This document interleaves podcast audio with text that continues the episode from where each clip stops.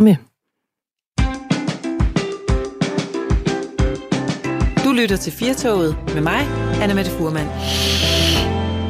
Og velkommen indenfor til Alexander Vils som også er med her. Og hvorfor står du og griner? Jeg står og griner, fordi du var lige ved at få et ordentligt hosteanfald herunder. Jeg var helt i tvivl, om vi ville komme i luften igen her øh, efter klokken 4. Jo, jo. Stol på det. Jeg Professionelt som altid. Ja, det er det.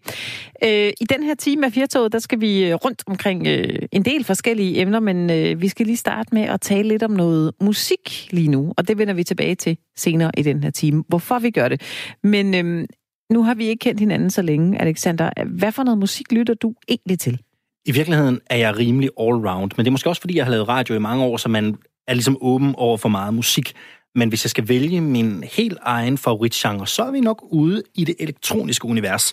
Ja. Jeg skal lige hejse flad og sige, at jeg var til koncert med Spin United i København i sidste weekend, ja. som var fantastisk. Er det var virkelig, ja, det var virkelig, virkelig fedt. Jeg var helt våd på ryggen af sved af at hoppe og danse så meget i, i tre timer, men det var det hele værd. Sådan, øh, sådan er gode koncerter. Mm. Hvad, er du til, øh, nu du siger elektronisk, er du, du Daft Punk, er du til det? De er også? fantastiske. Både ja. det gamle Daft Punk og også det nye, hvor de er teamet op med, med The Weeknd. Men hvis jeg skal, skal vælge, så er det jo nok det ældre Daft Punk, jeg er til. Ligesom øh, norske Røgsop og er også noget, jeg synes, der virkelig ja. holder, hvis det er noget, der siger der noget. Ja, ja, det nå, gør det da. Nå, men man ved det jo aldrig det. Jeg, jeg bliver en lille smule blå indvendigt, når jeg lytter til Røgshop. Jeg ved ikke, jeg lytter til det sjældent, men øh, jeg skal sådan være i rigtig godt humør faktisk, når jeg lytter til det. Så bliver jeg sådan det er det for trist? Ja, jeg bliver sådan lidt blå indvendigt. Jeg synes, det er sådan noget, det er rigtig godt lige at slappe af til, når man for eksempel sidder i toget og skal rejse langt, så er det rart lige at have Røgshop i ørerne. Det giver ja. en dejlig ro. Ja. Det kan også godt være, at jeg er lidt sådan en, en, en trist børge. Jeg tror det ikke, men øh, jeg synes nu i hvert fald, det holder meget godt. Hvad, det er, det. hvad er du til? Jamen altså, jeg, øh, når alt kommer til alt, hvis jeg nu kun kunne vælge et stykke musik, inden jeg skulle dø, altså fra, fra 1 og 10, så er jeg nok en 80'er tøs. Det, kan jeg, det er også godt. Ja, det kan jeg ikke løbe fra. Men jeg er også vokset op med 80'er musik, men, og jeg har godt nok lyttet så meget. Jeg kan også godt lide meget klassisk musik. Øh, det lytter jeg også til. Øh, men, men, men 80'er, det er ligesom det, jeg altid vender tilbage til. Du ved, når man har lyttet så meget forskellig musik, så, øh, ja, så tænker man, hvad skal jeg så høre nu? Og så når jeg ikke kan finde på andet, så bliver det altid 80'er. Jeg bliver ja. nødt til at angribe dig en lille smule for at sige, gerne. at man godt kan lide 80'er musik. Det svarer lidt til at sige, at man godt kan lide slik. Ikke? Det kan alle godt. Hvad, hvad er der hvad er favoritterne? Altså, kan alle godt det? Det ved jeg godt nok ikke, om de kan. Nej, det er altså, sådan noget, holder det ikke altid? Kan det, det ikke altid sparke et godt arrangement i gang? Jo, det kan det måske godt, men jeg synes, der er nogen, der synes, det er for overfladisk, og for, du ved, teksterne i 80'erne var jo sådan lidt... Øh, det er måske ikke så dybt, mener nogen, men øh, altså, Cock Robin, han er jo altid... Øh, ah. Han er jo altid et, et ja, hit. Ja. Han er just around the corner. Han er just around the corner. Altså, øh, alle de der Nick Kershaw, synes jeg er stadig gode. Billy Idol. Og musikvideoerne og frisyrerne dengang var fantastiske. Ikke mindst det. Altså, men øh, prøv, jeg kan ikke vælge. Der er alt, alt, det er okay. alt for meget Det er som, hvis jeg bad dig om at vælge, hvilket af dine børn du bedst kunne lide. Ja, det, det kan jeg virkelig ikke svare på, faktisk.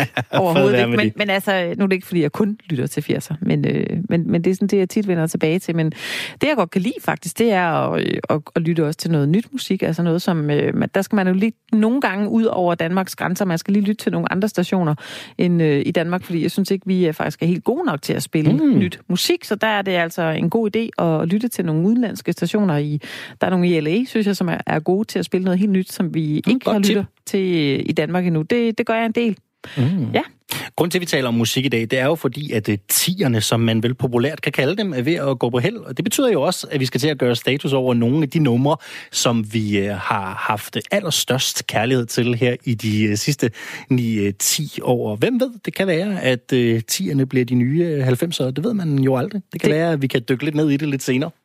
Ja, det kan godt være. Altså, mine børn kan i hvert fald, de kan godt lide 80'er musik. Det, det ved jeg. Og de er oh, jo sejt årgang 2006 og 2009, men, men de har ligesom taget 80'erne og 90'erne til sig, og det vil jeg sige, at min søn, han bliver snart 13, han er også begyndt at gå i 90'er tøj. Det skal jeg lige vende mig til. Han er bare ret, han, han er tidligt ude. Jeg tror, det er ganske øh, moderne over det den store det. linje, så jeg tror virkelig, Jamen, han, er, han, må være, han må virkelig rocke det nede i Vejle. Jeg tænker, Men, det lyder meget lovende. 90'erne synes jeg bare var lidt øh, sjovt at 10 rent tøjmæssigt. så jeg har svært ved at se, at det her øh, grydehår og de her farver her er kommet igen. Men sådan er det altså. Anne Mette er til øh, god 80 musik, og jeg er mere til øh, det elektroniske. Men øh, hvad med dig derude? Hvad kan du godt lide at lytte til? Vi vil naturligvis rigtig gerne have dit input her i øh, Firtoget. Hvilken musik lytter du til? Du kan sende en sms til os. Som altid, så skriver du R4, laver et mellemrum og kommer med øh, din besked og sender det afsted til 14 24. Ellers så kan du også ringe ind til os. Telefonerne de er åbne, og Toge han sidder klar derude til at gribe dem. Du kan ringe på 72 30 44 44, altså 72 30 44 44. Nu skal vi lige undre os over noget andet, og det har ikke noget med musik at gøre, sådan øh, specifikt noget med musik. Men det mm. har noget med tro at gøre. For der er 196 anerkendte trosamfund i Danmark, og de fleste danske trosamfund hører under kristendommen, jødedommen eller islam. Spiritismens trosamfund hører under den her kategori, der hedder andre trosamfund, og et øh, anerkendt trosamfund kan få lov til at vi ægtepar borgerligt og har en række skattefordele. De skal blandt andet ikke betale grundskyld eller ejendomsskat, og for at komme i betragtning som anerkendt trosamfund, der skal man minimum have 50 øh, medlemmer, og så have en trosberetning og en beskrivelse af samfundets centrale ritualer. Og der bliver jeg måske lidt i... Øh, ikke i tvivl, men tror du på noget, Alexander? Er, er du... Øh... Altså, jeg vil sige, jeg er medlem af Folkekirken, og jeg tror på, at der er noget på den anden side af døden. Men jeg er nok ikke meget mere troende end det. Men jeg synes, det er vigtigt at tro på, at der er noget andet efter livet. Nu bliver jeg meget dyb. Men, nej, nej, men, men det, det synes fint. jeg. Men, men Sådan det, er det men, jo med men, tro. Men, men, men det, er nok, det er nok der, jeg står. Er du også øh, er du sådan på den kulturkristne banehalvdel som mig også, eller hvor står du?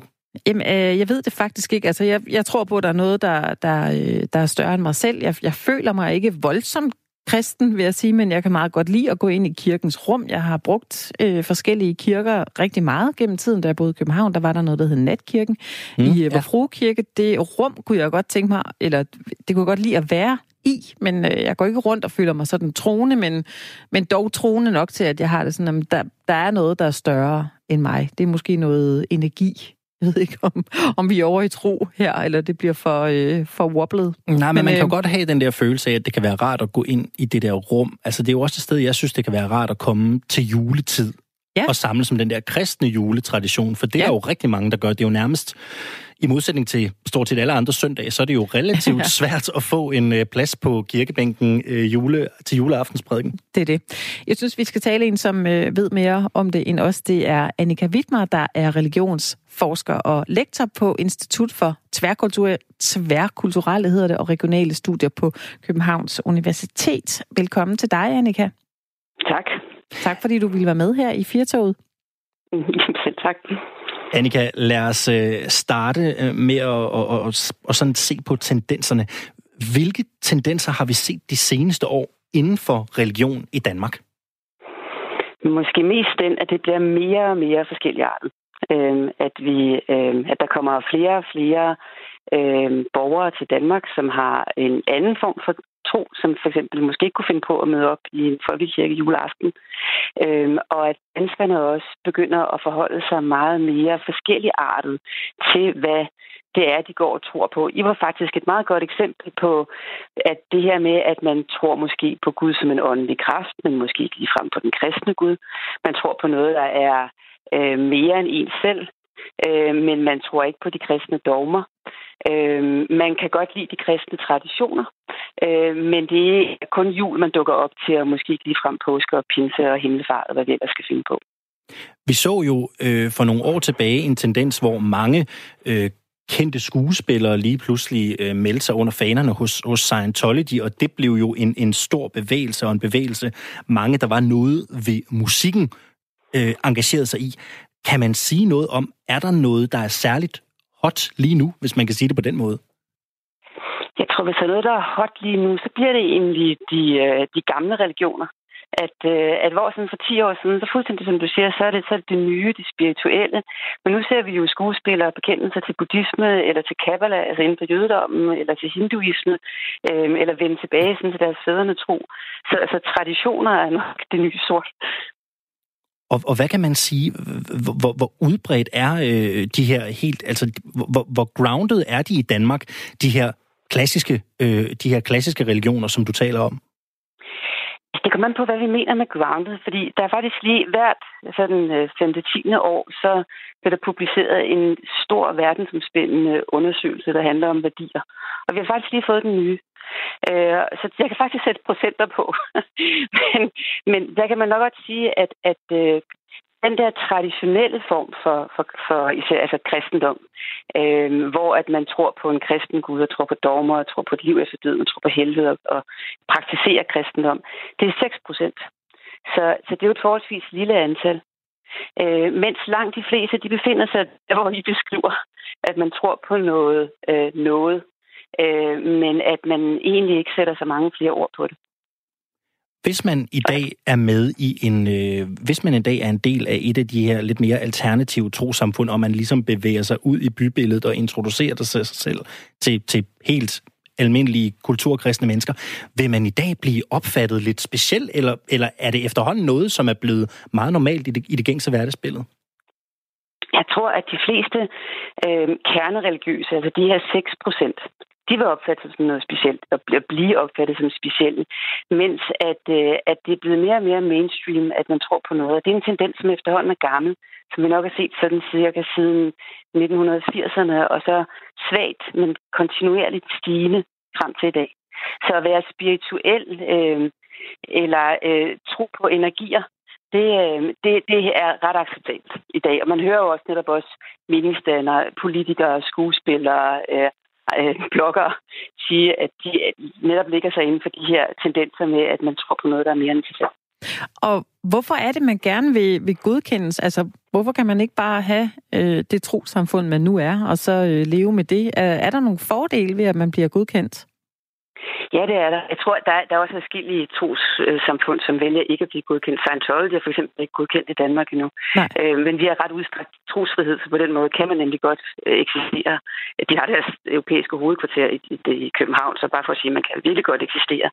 Men der er nogle fordele, øh, at udover at man får hvilesesbemyndigelse, og man får mulighed for at øh, give opholdstilladelse til, til prædikanter, mm. øhm, og man får de her skattefradrag, man får mulighed for at øh, få særlige gravpladser, øhm, og man får mulighed for at oprette øh, friskoler øh, og plejehjem. Og udover det, så er der altså også, som, som øh, er definerbart, som er en blåstempling af, af religionen. At med en godkendelse, der får man ligesom også statens stempel for, at det her det er en rigtig religion. Hvad skal der til for at blive godkendt, hvis vi kan prøve at dykke ned i det? Der er en øh, ansøgningsprocedure, som har været der siden, uh, jeg tror det var slut 90'erne, øh, hvor at, at man øh, skal dels, så skal man så skal man have noget stabilitet. Man skal vise staten, at, at man ikke man også er der i morgen, og man også er der om fem år. Så er der et minimumskrav, man skal være mindst 50 personer. Øhm, og så er der de her øh, regler omkring, at man skal kunne redegøre for, hvorfor man ikke er en fodboldklub. Hvorfor der er en tro på noget mere end en selv, altså, som ikke er, er en fodboldspiller, altså som, som er en, et guddommeligt væsen af en eller anden art. Og det er faktisk en af kontroverserne, for hvad er det? Ja, det, det, øhm, det, det kan man da hurtigt øh, diskutere. Altså, ja. det kan være, der var en fodboldgud. Ja, Jamen det er altså bare klassisk buddhisme har ikke nogen guddom, så hvad gør man så? Men, det det. så, så har man nogle forestillinger om det guddommelige, eller det transcendente, eller, eller andre former for det, som, som vi normalt ville kalde for religion. Ja. Men, men der har der også været, været altså en anslag til, at, at at, at man som fodboldklub kan, kan ansøge. Der er ikke nogen, der er blevet det endnu, men i udlandet, hvor der har været lignende sager, der har der været eksempler på, at man, at man øh, får godkendt noget, som øh, for eksempel er en, øh, det kunne være Tolkien, øh, at være, hvad, hvad kalder man det så? Tolkienist, altså Ringnes Herre, ja. at det er et trosystem. Okay. Og det er faktisk svært, og det er der, hvor at, at det kan være svært, når man skal godkende og sætte grænsen for, hvad er egentlig igen rigtig religion, og hvad er ligesom bare noget, som vi ikke rigtig accepterer. Ja. Og det er en lang diskussion, men, men, men øh, i kriterierne, der er det altså trosforestillinger, og det er, og det er ritualer, og det er et krav om en vis stabilitet. Men tror du, vi øh, kommer til at se flere alternativer til, til folkekirken og, og sådan de, de store religioner? Ja, det tror jeg bestemt. Fordi dels så det, vi ser, er, at, at Danmark er et globalt samfund, så, så alle mulige øh, former for, for global religion, de kommer hertil. Og religion er et flydende fænomen, for der opstår også hele tiden nye tendenser. Øh, og efterhånden, som de opstår og stabiliserer sig, så vil vi helt sikkert se nogle flere udkendte trosamfund. Mm. Tror du, folk bliver mere eller, eller mindre troende? Det virker som om, at folk egentlig lader ved med at være sådan en eller anden form for grad af troende. Altså, danskere gør ikke. Vi er et meget øh, sekulariseret samfund. Så øh, hvis man kigger på danskere og sammenligner med folkeslag næsten alle andre steder end sådan Nordeuropa, så er vi mindre religiøse end de fleste. Og vi er blevet mindre religiøse over de sidste 100 år. Men det sjove er, at vi ikke holder op. Så altså, hvad skal man sige? Danskere holder måske op med at være kristne, men de holder ikke op med at tro på noget, der er større end dem selv, på energi, på øh, mere mellem himmel og jord, på engle, på øh, forfædre, altså sådan, at de ser øh, afdøde mennesker og sådan noget. Så det der med at være troende, det er lidt et spørgsmål om, er det troende på noget bestemt, altså kristendom, eller er det troende sådan lidt mere øh, udefinerbart, som som noget, som vi faktisk ikke er gode til at sætte ord på, fordi vi er så vant til, at det skal sættes ind i et bestemt bouillonterning, som for eksempel øh, træenighed eller jomfrufødsel eller den slags. Nu er øh, Firtoget jo et program, hvor vi gør meget ud af at undre os, og derfor så bliver jeg nødt til at lige fat i min undren og gå tilbage i den der ansøgningsproces. For du mm-hmm. nævnte, at man skal kunne dokumentere, at man også er her om, om to år og om fem år, og det kan jo i hvert fald for mange virksomheder, tænker jeg, være svært at gøre. Det at vise, at man har et grundlag. Hvordan gør man det som trosretning? Hvad er det for noget bevis, man skal komme med? Aflevere en årsberetning. altså, men, men typisk så, så, øh, så, så betyder det også, at man, at man viser i sin ansøgning, at man har været der et stykke tid, at det her det er en forening, som ikke er opstået i går, men altså øh, har en tradition for, for at møde. Og rigtig mange af de anerkendte og, eller godkendte trosamfund, det er jo underafdelinger af noget, som findes et andet sted. Så på den måde, så, så kan stabiliteten også være, at man at man er medlem af, lad os sige, den katolske kirke, eller en af de ortodoxe kirker, og derfor formentlig også, altså kirken skal nok være der igennem, eller stadigvæk en fem år. Og der er jo den her række friheder, man får, når man bliver blåstemplet. Blandt andet øh, skal man ikke betale grundskyld og ejendomsskat. Hvordan kan mm. det være, at et anerkendt trosamfund fritages for det? Øh, fordi altså, øh, religioner handler også om økonomi. Man skal have et sted at mødes, øhm, og det sted, det skal, det mursten, det skal varmes op, og det koster noget og sådan noget. Så på den måde, så hvad skal man sige, der er udgifter forbundet med at være en religion, ligesom med en forening. Så det er egentlig ikke anderledes end, end andre foreninger, der også godt kan trække de her udgifter fra. Og det er så, kan man sige, en anden form for blåstempling fra statens side, som siger, at vi vil gerne støtte, at der er sådan nogle her organisationer, og vi hjælper dem så meget, som at de ikke betaler den samme ejendomsskat som privat. Annika Wittemar, du er religionsforsker og øh, gjorde os klogere på forskellige trosretninger her i Firtoget. Tak fordi du var med, og så have en øh, fortsat god eftermiddag. Tak fordi jeg måtte, og tak i lige måde. Hej hej. Hej. Du lytter til Radio 4. Tidligere i dag, der øh, talte vi med vores lyttere om, hvad for noget musik de lyttede til. Fordi vi er da ret interesserede at blive inspireret af det, Alexander. Vi øh, delte selv i, hvad vi lyttede til, og så har øh, vi fået nogle sms'er. Der er øh, kommet en her, jeg øh, nævnte lige, at jeg hørt 80 musik. Nu er der kommet ah, en, der kalder sig Årgang 1959. Han skriver øh, 80'er, Michael Jackson, Queen, Elton John med flere. Øh, ja, så kan jeg ikke lige se, hvad han så øh, vil sige der, men han, han siger i hvert fald, at 90'erne var musikmæssigt set lort. 60'erne og 70'erne og 80'erne og 0'erne, men ikke 90'erne. Så er den på plads. Og så er der en lidt mere i min øh, banehalvdel her. Det er Carsten, der har sendt os en sms. Han hører dance, trance, fransk og metal, og hører kun udenlandsk radio på nær Radio 4, skriver han. Og det er vi jo rigtig glade for. Karsten, ja. bliv du bare hængende her. Så må vi se, om vi kan liste et trans-nummer ind som underlæg på et eller andet tidspunkt. Det er det. Hvis du har lyst til at øh, berige os med det, du lytter til derhjemme, så er du velkommen til at sende os en sms til 1424. Du skriver R4 og så din besked. Eller også så kan du ringe ind til os på 72 30 44 44 og så fortælle, hvad for noget musik er det, du går og lytter til. Eller har du lyttet til noget mega fedt nyt, som vi skal kende, så øh, endelig Skriv ind. Og du er selvfølgelig også velkommen til, øh, hvis du har lyst til at gøre status på tierne, altså Hvilket nummer synes du har været absolut fedest at være kørt på repeat på dit anlæg her i tierne, så er du naturligvis også velkommen til at byde ind med det. Kanalerne er akkurat de samme som alle de andre muligheder. Du lytter til Radio 4. Nu skal vi en tur i rummet, og vi har fået vores rumgæst i studiet. Hej Thomas. Hej igen. Thomas Schumann, du er jo øh, vært. Man kender din stemme fra det program, der hedder Genau. der handler om Tyskland. Lige præcis. Men øh, vi kan godt sige, at du er øh, uofficiel øh, 2.000 meter mester i øh, rummet, ikke? Jo, jo. Jeg det, kalde det? det tror jeg godt, man kan Du kalde har det. sådan mere en almindelig interesse i rummet og Ja. alt, hvad der foregår derom. Ja. ja. Og det er derfor, vi har hævet dig ind, fordi øh, jeg undrede mig i hvert fald en, en lille smule over, over noget med et indisk rumfartøj. Lige præcis. Årsagen til, at du er her, Thomas, det skyldes nemlig det indiske landingsfartøj Vikram, der får lykket under sit øh, landingsforsøg på månens overflade tilbage i september, nu er blevet fundet. Det meddeler USA's rumfartsadministration NASA, der mandag har offentliggjort billeder af nedslagsområdet. Vikram skulle have gjort Indien til den fjerde nation nogensinde til at lande et fartøj på måneden. Det mislykkedes dog, da man mistede kontakten til det ubemandede fartøj omkring 2,1 km fra overfladen. Men så var det en rumnørd trådt til og hjalp NASA med at finde det indiske månefartøj. Og lad os lige starte, øh, Thomas Schumann, med at få øh, ridset op.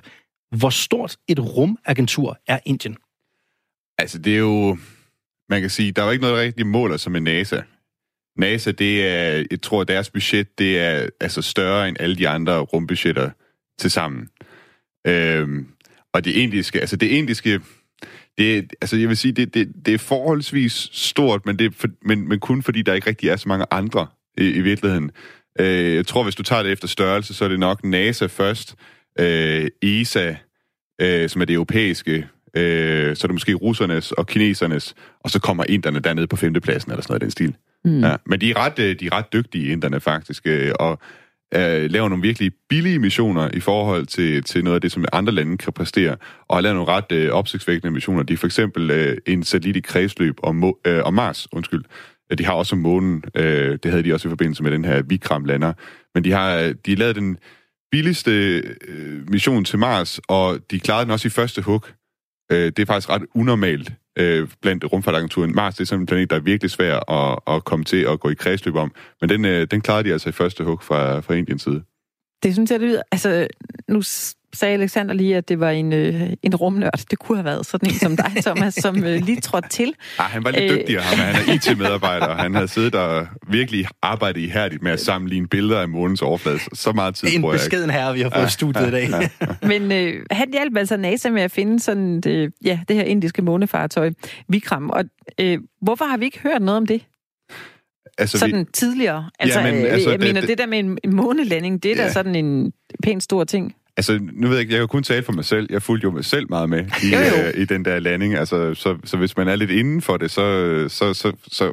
Jeg tror da også, der var skrevet om det måske lidt på samme niveau, som der er skrevet om, at man nu har fundet øh, Vikram-landeren. Det er jo desværre ikke noget, som sådan fylder særlig meget, synes, synes sådan en rumfart-entusiast som mig, at øh, Nej, det er det. det kunne godt fylde ekstremt meget mere, end, end det gør. Jamen Øh, altså, hvis vi lige tænker på the månelanding, Ja, ikke? Altså, ja. øh, Men man kan sige, der er jo ikke nogen, der er jo ikke nogen mennesker med her. Altså, det er jo Nå en nej, men, Ja. Men stadigvæk. Ja, altså... Altså- jo, men det, er- jeg, jeg synes jo, det er stort. Altså, man kan Ja. sige, det der med at få flere nationer, der kan lande på månen og sådan noget, det er da, det er da en stor ting. Og jeg tænker på, altså, skal man ikke ligesom, øh, altså, hvordan foregår det? Skal man ansøge et eller andet sted om at, Nej, det, at gøre, altså, det klarer du. Altså, det-. Indien, det er jo, det er jo, det, hvad skal man sige, det er jo det nationale rumfartagentur, de kan gøre, Ja, som de vil de- øh, i, forbindelse, altså med, i denne forbindelse. Mhm. Mm-hmm. Der findes nogle traktater om, hvordan man bruger rummet. Altså, du må ikke bruge det til militærformål og sådan, men til forskning, der går rummet egentlig for at være sådan, være allemandseje, eller hvad skal man sige, det er, det er til vores fælles arv, så at sige. Så altså, der, der er ikke nogen øh, restriktioner der. Der er noget omkring de landingssteder, som man landede med Apollo, tror jeg nok, der er nogle aftaler om, at man helst ikke have, at der er andre, der ligesom lander og forstyrrer de områder, fordi det er historiske øh, landingssteder. Øh, der tror jeg, der har man noget aftale på plads omkring det. Men det skulle vist også være det eneste. okay, og det respekterer man så? Ja, og man Ja. kan sige, det sted, hvor de vil lande her, det var på månens, øh, det var ved månens sydpol, så det er Okay. i god afstand fra, hvor man ellers landede. Ja, okay. Ja. Men Det er da lidt vildt. Ja, det er vildt. Det er, Ja. ja. altså, og man kan sige, det er lidt sjovt, altså, man kan sige, NASA er jo rigtig gode til at inddrage folk i sådan noget her, og man kan virkelig følge med. Nu øh, her om et par timer, der er der en øh, raketopsendelse over fra Florida, hvor det er, at de sender forsyninger op til den internationale rumstation. Og det kan du sidde og se med live øh, der, ikke? Men jeg så sige, inderne, de, de, de har måske lidt at indhente der. Du kunne også godt følge med, da, det var, de lavede, altså, da de lavede landingen. Der var en livesending, men siden der har de jo været ret tavse omkring, øh, hvad der så skete med landingsfartøjet. De siger, at de har nogle billeder selv. Det sagde de allerede kort efter, at den var styrtet ned, men de har faktisk ikke offentliggjort de billeder, og der har været lidt kontrovers Og omkring hvorfor er det. de tavse? Jamen, det tror er, du? jeg tror, det er, det, det er sådan, hvordan de offentlige myndigheder i forskellige lande opererer. Altså, jeg tror, i, i USA, der gør man meget ud af sådan at, at dele det her med offentligheden og vise, at, og det gør man også øh, fra ESA's side, men altså, det er ikke alle lande, der har det på samme måde, med at man, man sådan deler ud på samme, altså på den måde. Altså, mm. du kan gå ind og læse en masse om, om Vikram og, og om den mission, som de har til månen, og de laver også løbende opdateringer. Jeg ved ikke, hvorfor det er, at de, de siger det her med, at de har billederne, men så ikke har offentliggjort dem. Det, det virker lidt besynderligt. Ja, en lille smule. Nu nævnte du selv, der var øh, indtil flere rumagenturer. Er, er der sådan tale om et kapløb her? Og nu siger du lige, at inderne nævner så ikke noget her. Øh, er altså, der et kapløb, der foregår, som vi ikke ved noget om. Jeg synes, man Også kan, der ikke går voldsomt meget op i det. Man kan måske godt snakke om, at der er et kapløb blandt nye spillere for at nå til månen. Øh, særligt private spillere. Der var jo Google Luna X Prize, som jo så desværre ikke øh, rigtig blev til noget. Den blev udbetalt til et israelsk hold, som jo også forsøgte at lande på månen tilbage i april, øh, hvor den også styrtede ned. Altså, det, det lykkedes ikke for dem at, at lande på månen. Så der har været et, et privat kapløb, kan man sige, øh, blandt øh, hvad skal man sige, virksomheder, og så også det her israelske, israelske hold. Et kapløb sådan i den der klassiske rumfart-kapløb, som man havde mellem øh, USA og Sovjetunionen, det synes jeg ikke, man kan tale om. Fordi der er slet ikke de samme penge på spil, øh, som der var dengang, og der er ikke den samme nationale prestige i det øh, på samme måde, som, som der var dengang. Altså, USA ligger bare rigtig meget foran alle de andre. Og de andre, det, det er sådan, de er ved at prøve at gøre nogle af, hvad skal man sige, de samme ting, som, som USA også har gjort, ikke? og som, som Sovjetunionen også gjorde dengang, ja. Men hvis der ikke er de samme penge i det, og der ikke er det kapløb, hvor, hvorfor er der så stadigvæk øh, en del, som er så interesseret i den her færd, den her savnomspundne færd mod månen? Hvor, hvorfor gør man det så? Altså, det, det er måske også forkert. Øh, jeg skal lige angribe mig selv her og sige, altså, der er nogle nye penge i det det, der var før, det var en masse statslige penge, der var i det, som der ikke er der på samme måde mere. Det, der er nu, det er en masse private penge. Det er faktisk det, der er interessant, at der mm. bliver investeret rigtig meget privat. Det, der er interessant med månen, som man har fundet ud af, det er, at der er nogle ressourcer deroppe, blandt andet vandis på øh, polerne. Det er også derfor, at den der Vikram-lander, den skulle lande ved Sydpolen, fordi man mener, at der gemmer sig vandis dernede. Og vandis, det er en utrolig vigtig ressource i forhold til, hvis du vil bygge øh, månebaser, hvis du vil have mennesker til at bo der, så kan du lave ilt, og du kan lave vand ud af det. Du kan også lave raketbrændstof. Og raketbrændstof, når du har det på et sted som månen, hvor det er forholdsvis nemt at komme fra, fordi det er meget mindre, og tyngdekraften er ikke så høj, der er ikke nogen atmosfære, så det er nemmere at tage afsted fra månen, så du får meget mere ud af det brændstof, end det brændstof, du sender op fra jorden, hvor der er du i forvejen skal bruge masser af brændstof på at transportere brændstof i rummet. Mm. Ja. Hvis nu ikke det var mislykkedes med, øh, med Vikram, hvad, hvad, hvad ville de så have, have brugt den her landing til, hinderne? Jamen, jeg tror, at altså, de ville have lavet nogle videnskabelige undersøgelser af, af Sydpolen. Jeg er faktisk ikke helt instrument, øh, sådan, jeg er ikke helt sikker på, hvad for nogle instrumenter den havde ombord. Den var vist lidt, den var vist lidt skrabet. Altså, den var ikke, det var ikke den sådan mest udbyggede lander. Øh, og også fordi, at altså, det er et forsøg, og man ved godt, at, at det kan godt være, det mislykkes, så man vil ikke sende, skal man sige, sætte det allerdyreste øh, udstyr på den. Så det har nok været forholdsvis basalt, den kunne tage nogle billeder og sådan noget, men øh, jeg, jeg må indrømme, jeg ved faktisk ikke, hvad der var af instrumenter ombord på den. Nej, Ja, det er helt okay, du ikke ved det, for du ved utrolig mange andre Jeg læser ting. op på det til næste gang. Ja, jeg gør lige det. nu, nu lykkedes det ikke med Vikram ja. Øh, den her gang. Hvad, hvad kommer til at blive næste træk fra Indien, hvis man kan sige noget om det? Jamen, jeg tror faktisk, de har annonceret, at de vil, altså, de vil simpelthen lave en ny og forsøg igen. Altså, så, øh, så de, de, de fortsætter ufortrødent. Altså, så prøver man igen. Det, det gjorde man jo også tilbage, da man, mm. da man startede med det her. Altså, så der var rigtig mange ting, som gik galt, men så forsøgte man igen, indtil det, det lykkedes, ikke? Ja. Nu mislykkedes det her, og så øh, ligger der nogle øh, vragrester. Øh, og hvis det er en ting, du ved, mange gør og bliver ved med at gøre, skal vi så ikke snart have, øh, have lavet noget, noget skraldeordning i rummet? Fordi øh, der må da efterhånden være en del ja, vragrester, der, der svæver ja. rundt. Man kan sige, altså rummet er jo ret stort. Ja, det er det. Øh, og på den måde, men det kan nok ikke så meget mærke til, hvad skal man sige, vragresterne lige til at starte med. Men, men det sagde jo selvfølgelig også om verdenshavene, at de var også ret store, og man kunne bare det det. fylde i dem, og så lige pludselig... Jeg ved godt, det ikke er et problem lige nu. Ja, men, men det er jo sådan, men, det, men det, altså, det, er ja, jo... det, det, kan man godt snakke om, at det, det bliver da nok et problem. Øh, altså, vi har jo allerede problemer nu, øh, ikke på månen, men i forhold til rummet omkring jorden, hvor vi har masser af satellitter i kredsløb øh, tæt ved jorden. Og fordi der er så mange satellitter, så der er faktisk risiko for, for eksempel sådan noget som den internationale rumstation kan blive ramt af, af døde satellitter, eller hvad skal man sige, rester fra, fra satellitter på den ene og den anden måde. Og, og der laver man på rumstationen øh, fra tid til anden manøvrer for simpelthen at undgå det her.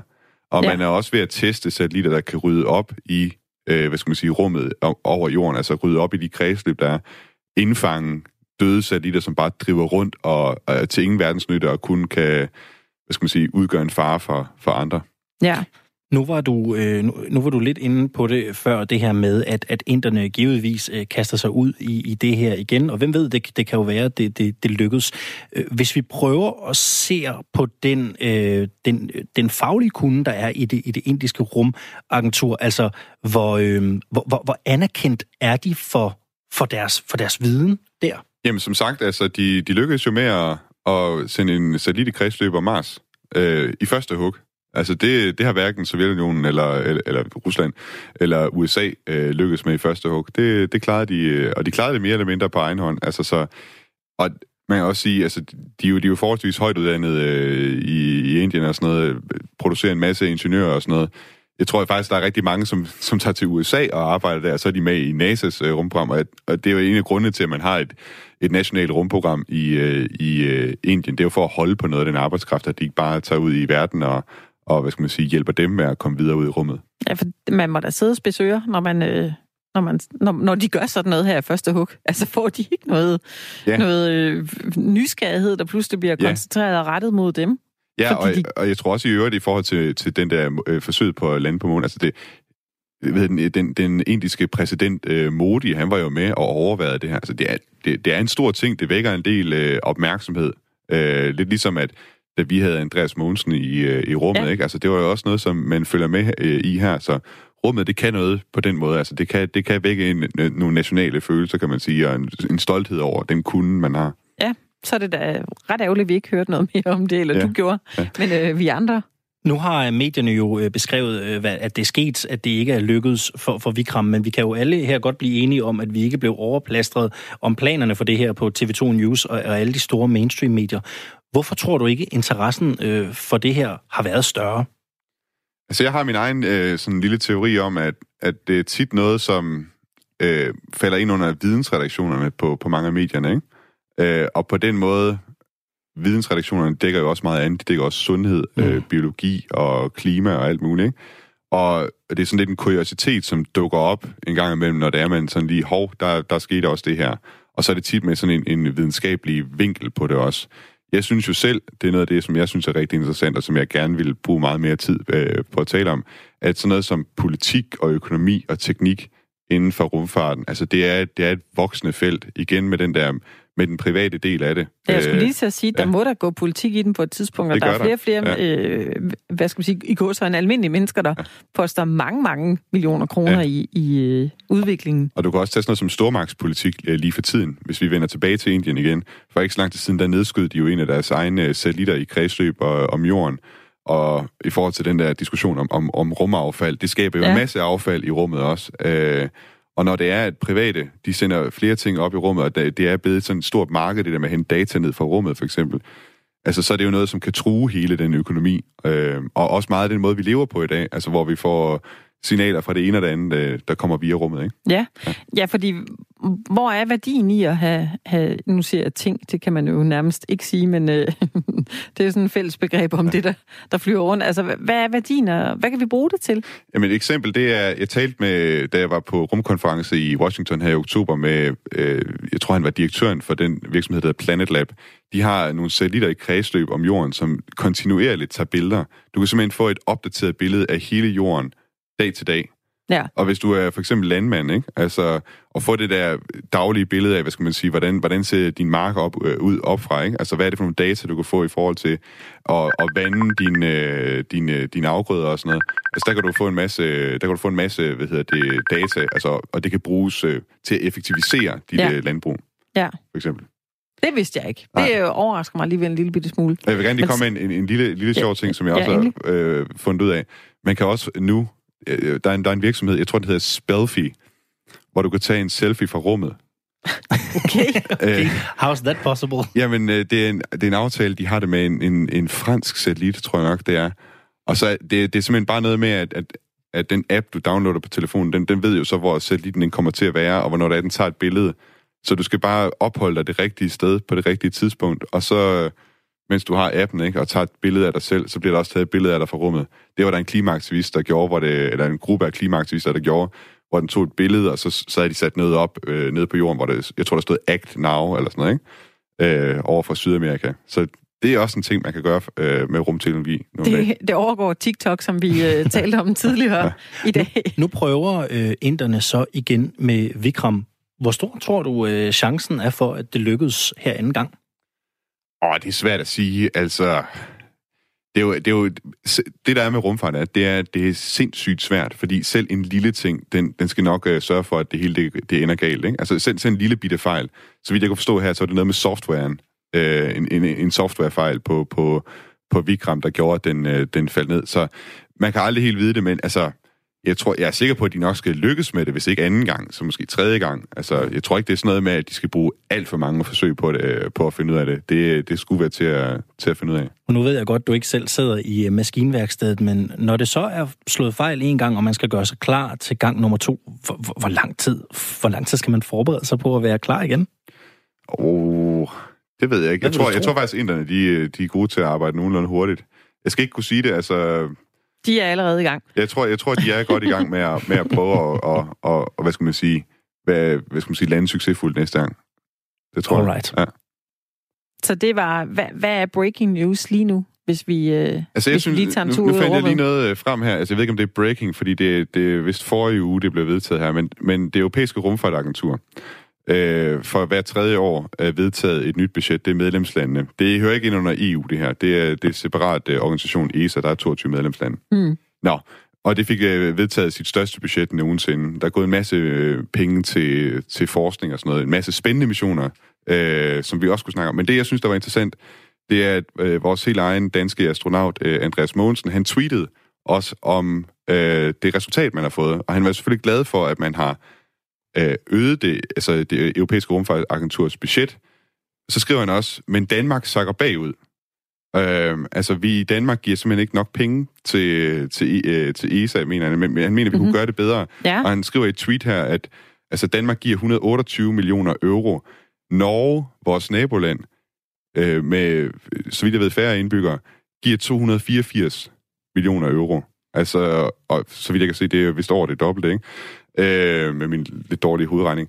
Men altså, okay. de der penge, man giver til, til ESA, de kommer tilbage igen til Danmark, så altså, det frivillige bidrag, man giver til ESA, man giver både et medlemsbidrag, så giver man et frivilligt bidrag, og det, det frivillige bidrag, det kommer tilbage til den danske rumfartindustri. Så hvis Danmark vil være helt med foran, og vi er faktisk ret dygtige til de ting, vi laver i Danmark, hvis man er endnu længere foran at være ligesom Norge, om man vil, ikke? Øh, lige så cool som dem øh, på rumfarten, så, så burde man give noget mere.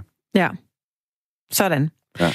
Thomas Schumann, tak fordi du gjorde os øh, meget klogere på, øh, på rum og rumfart. Men inden vi slipper dig helt, ja, det er det. så øh, bliver vi nødt til at spørge dig om noget helt andet, som har fyldt lidt i firtoget øh, i dag, hvor vi jo snakker lidt om musik.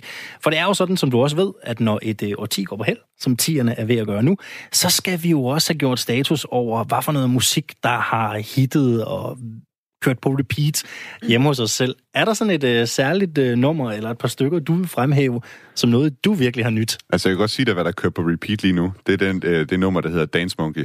Ah, Tones øh, Ja. Et øh, nummer, der i den grad har skabt debat. Er, har det det? Lidt. Jeg, jeg, det deler vandene, synes jeg. Man, ja. Der er nogen, der nogen er helt vilde med det, og nogen kan ikke fordrage det. Nu Hvad ved, jeg, nu ved jeg ikke, om jeg gør mig selv upopulær, men jeg synes bare, det lyder godt. Altså, jeg, ja. kan, jeg kan lytte til det nummer igen og igen og igen og igen.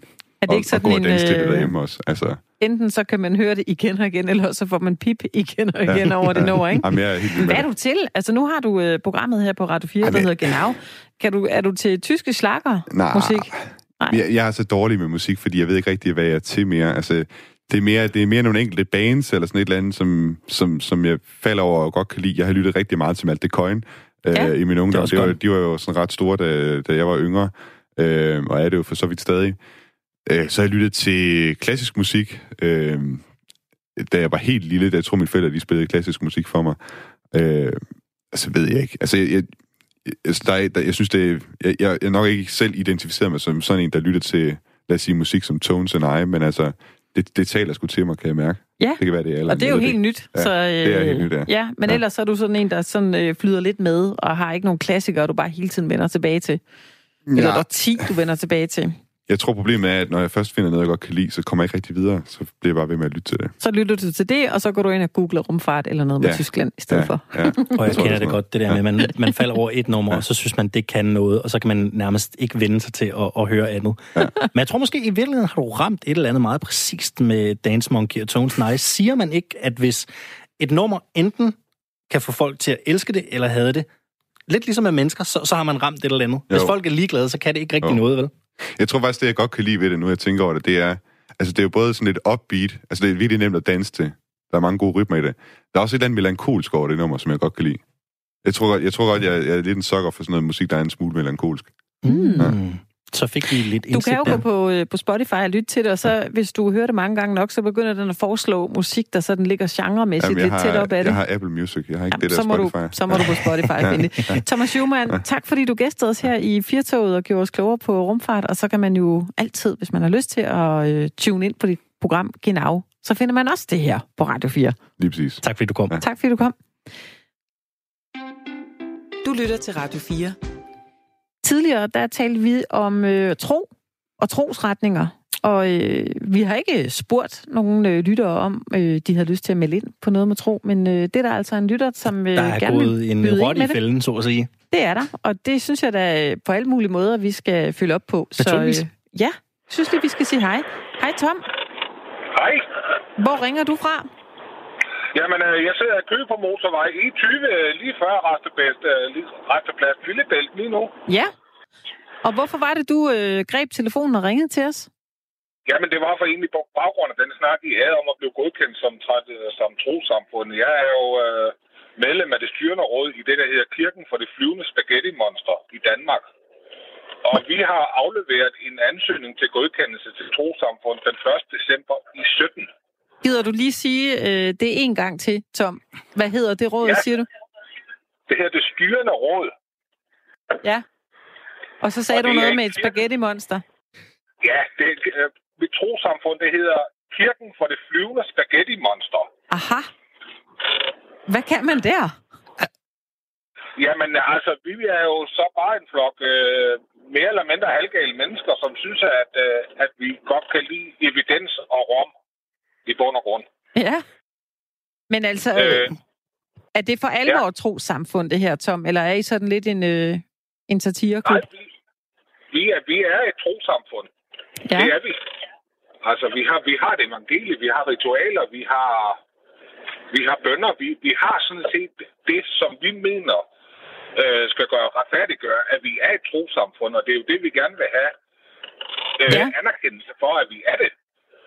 Vi talte med en religionsforsker lidt tidligere jo, som du så hørte, siden du ringede ind til ja. os, og, og ja. man skal jo have øh, minimum 50 medlemmer og en trosberetning, og så skal man have sådan en beskrivelse af, af de her samfundets centrale ritualer. Ja. Har I det i, i jeres spaghetti monster? Det har, det har vi, ja.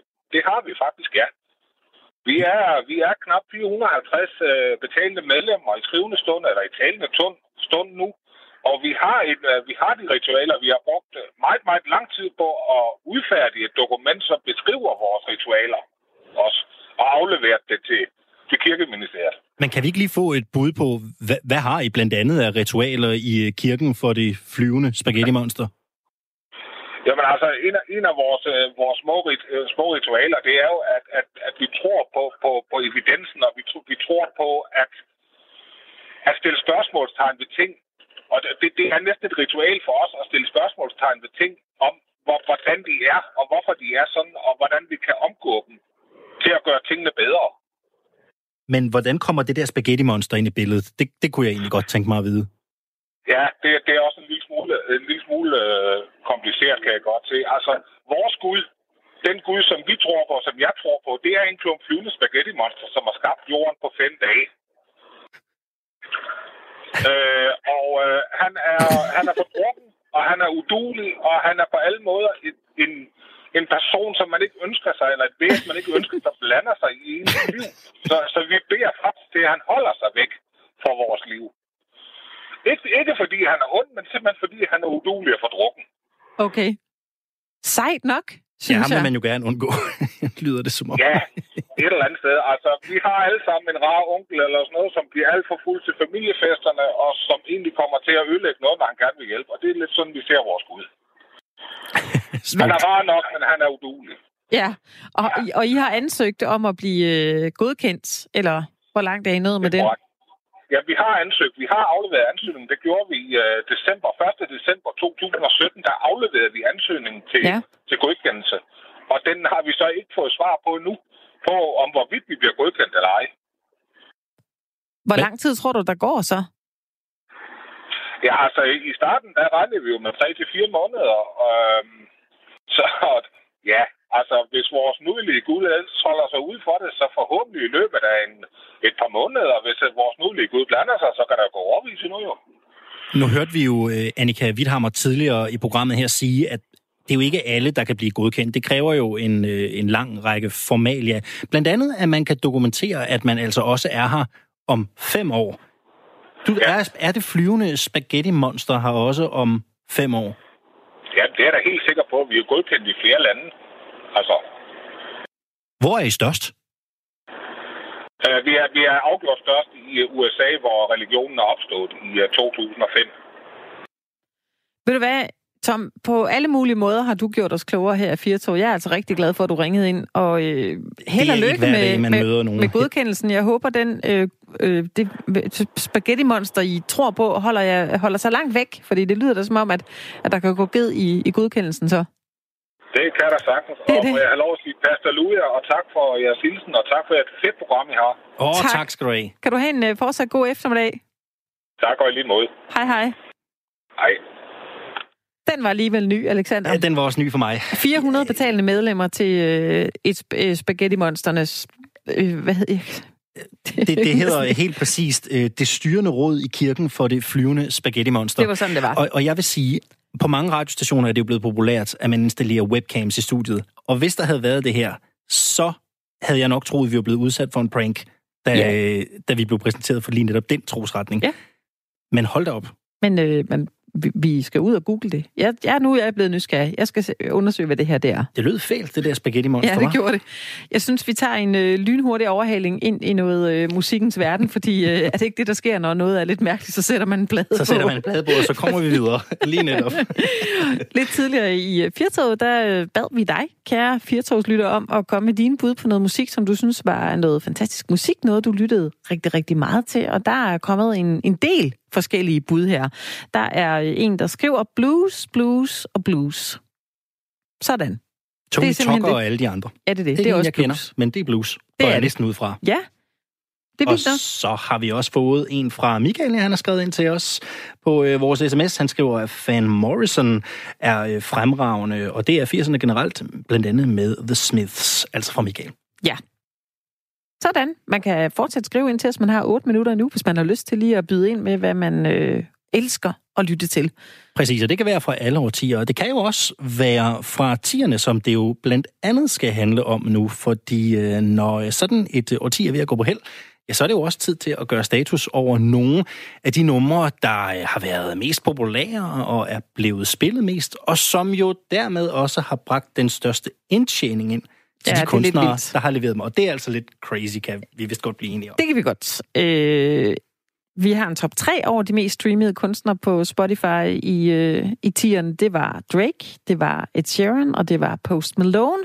Og så øh, er der en lidt vild en med Ed Sheeran og Shape of You, altså nummeret Shape of You. Mm. Det var det mest aflyttede nummer med 2,4 milliarder gange. Ja, altså, ekstremt mange afspilninger. Det er jo helt sindssygt. Det er virkelig vildt det, det er... Øh, nu ved jeg, jeg er ikke lige opdateret på, hvor mange mennesker, der bor her på vores jord, men det er altså rigtig, rigtig mange mennesker, der synes, at det har været noget, man havde lyst til at høre. Ja, han kunne godt gå på pension, den gode Ed Sheeran. Øhm, ja, altså for de kvindelige kunstnere, der er de mest streamede Ariana Grande, så er det Rihanna, så er det Taylor Swift, så er det Sia, og så er det Beyoncé. Og nu kan du tage mændene. Det kan jeg i hvert fald. Blandt de mandlige kunstnere, der er det Drake på en øh, førsteplads. Så er det Ed Sheeran, der bliver nummer to. Altså husk lige, Ed Sheeran øh, nummer to, og det var med 2,4 milliarder gange ja. afspillet Shape of You, ikke? Nummer, nummer to skal vi lige holde fast i. Det er det. Så er det Post Malone på en tredjeplads. Eminem på en fjerdeplads. Skal jeg være helt ærlig, så overrasker den mig måske. Ja, det... Jeg synes, det er faktisk det er længe siden, ja. vi har hørt noget øh, nyt fra ham. Det kan godt være, at jeg bare er håbløst outdated, når det lige kommer til den genre. Jeg kunne bare ikke lige øh, placere den. Og så kommer vi øh, til en af mine personlige favoritter på femtepladsen, nemlig The Weeknd, der blandt ja. andet har givet den øh, gas med øh, Daft Punk herinde for de senere år. Det er rigtigt. Det er meget vildt. Men nu kan vi ikke stå og snakke om det mere. Ej, det er lidt kedeligt at, at tale om musik. Det er det. Man kan ikke tale om musik uden at, at spille det. Så øh, vi vil da gerne lige spille de her fem mest streamede numre i øh, 2010'erne. Så skal man jo lige øh, tage noter, sådan øh, rent mentalt. Fordi, til julefrokosten. Øh, det kan om være, det er noget, der 30 år, så er det altså det her, der er måske er nogen, der skriver ind til en radiostation og siger, det var det her, jeg hørte hele tiden. Det er det fedeste i hele verden. Så nu starter vi. So honey now Take me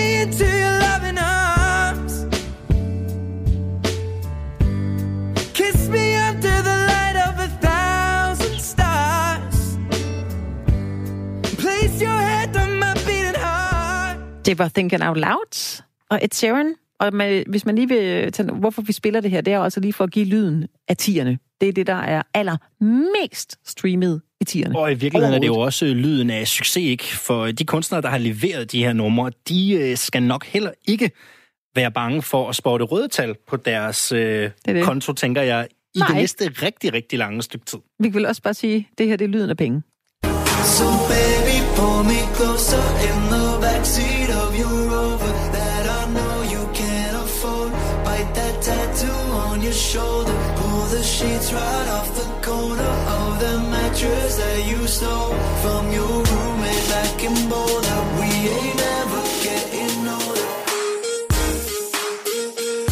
ved ikke, Alexander, har du det sådan, at, øh, at du måske tænker om 20 år, så synes man, at det her det lyder vildt underligt? Det ved jeg ikke. Jeg har sådan et scenarie inde i mit hoved, at om øh, sådan rigtig mange år, så øh, sidder jeg et eller andet sted foran en øh, varm pejs, og så har jeg sikkert fået et par børnebørn, og så siger jeg, Nå, børn lille, kan I... nu skal I høre, dengang far han var ung, så hørte han øh, Halsey og Chainsmokers med Closer. Det er lidt sjovt, ikke? Det er det. Jeg er jo opvokset med at skulle høre Leonard Cohen og alt muligt andet fra disse dage fra min far. Ja. Så det kan være, det er det her, øh, man kommer til at give videre til sine børn og børnebørn. Ja. Det har jeg sådan i det hvert fald et eller andet scenarie. Sagde, ved du hvad, øh, farmor, det der, øh, ham der Post Malone, hvem er ham, så vil sige, jamen, det lyttede vi mega meget til i tiderne. Prøv lige at høre her. I've been fucking hoes and popping pillies, man, I feel just like a rock star. Brothers got that gas and they always be smoking like a rock star. Fucking with me, call up on the Uzi and show up, man, them the shot toss. Så vil jeg sidde der i en øh, striktrøje med en knold i nakken og sige, og sige, prøv at høre, hvor nede med musikken øh, farmor var, og så kan det være, at de ligger og ruller rundt på gulvet. Farmor, hun sang med på Fucking Hose and Popping Pills tilbage i øh, 2019. Yes, yes. Det, er, det, det, er ikke, det er ikke utænkeligt. Nej. det kan det godt være. Det er det, og det kunne også være, at man sagde, fra lige at lytte til den her. That's why I need a one dance, got a Hennessy in my hand. One more time before I go. Higher powers taking a hold on me. I need a one dance. Got a Hennessy in my hand. One more time before I go. Higher powers taking a hold on me. Det var lyden af Drake sammen med Wizkid og Kyla på det nummer, der hedder One Dance. Det kan godt være, det er bare mig, men jeg, jeg, det kan også godt være, det er bare mig, der er ung. Jeg synes, det er svært at stå stille. Alle de her numre, det er jo sådan nogle, jeg har været ude og give den gas til inden for ikke det er det. alt for mange år. Ikke? Jeg synes, det er sådan lidt nu er det torsdag eftermiddag, og vi er snart ja. fri, ikke? Og vi skal ud og have en øl, og så spiller vi lidt, uh, så spiller vi lidt Drake, og vi spiller lidt Post Malone, ikke? Det kan det et eller andet. Jamen, det kan jeg. det. Helt klart. Og det vi også vil spille for vores børnebørn, det er det her nummer. I'm in love with your body.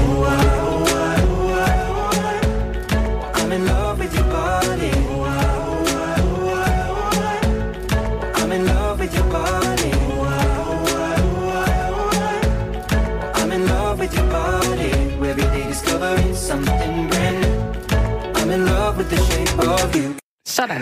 Det var Dagmar Østergaard i studiet. Hun var i hvert fald helt vild med et Sheeran og Shape of You, lød det til, at der bliver danset over på den anden side af pulten lige nu. Sådan er det. Det her, det var lyden af tierne. Det er de fem mest streamede numre i tierne. Har du en favorit af de her numre? Øh, jeg er nok øh, over i noget Post Malone, faktisk. Jeg synes, det kan... Ja, det, okay. det er jeg faktisk. Det var faktisk lidt en overraskelse. Ja. Det havde jeg ikke set komme. Jamen, det er jeg. Jeg synes, det har noget øh, god bund. Jeg kan godt lide det. Det er godt produceret. Så kan det være, at vi skal, det kan det være, at vi skal tage til koncert sammen. Vi kan da godt... Øh, det kunne vi, vi da, da godt finde ud af det, lader det til. Det kunne vi da sagtens. Det kunne vi da helt sikkert gøre. Og den her skiller, den lød jo på en måde lidt fesen, efter vi har stået og spillet så meget godt musik, ikke? men det er tid til at sige farvel nu. Tirtoget for i dag, det er slut, men vi er selvfølgelig øh, tilbage igen i morgen, og klokken den er tre, og vi sender igen til klokken den er 5. Og i dag, der trillede vi forbi øh, de her historier med, hvem er det, man helst vil holde jul med, hvilke bøger var gode at ønske sig, hvilken musik, der blev spillet her i nullerne. Vi har været omkring noget trosamfund, og så en øh, indisk mislykket månelanding, og så nogle mærkelige øer i Danmark. Alexander, vi har været hele vejen rundt. Kan vi ikke godt sige det? Det har vi i hvert fald, og jeg bliver nødt til at sige det. I morgen, der kommer jeg ikke. Du må simpelthen vente med at se mig igen til på mandag. Det er jeg rigtig, rigtig ked af. Men du, du er tilbage det. igen på mandag, og ja. lige nu,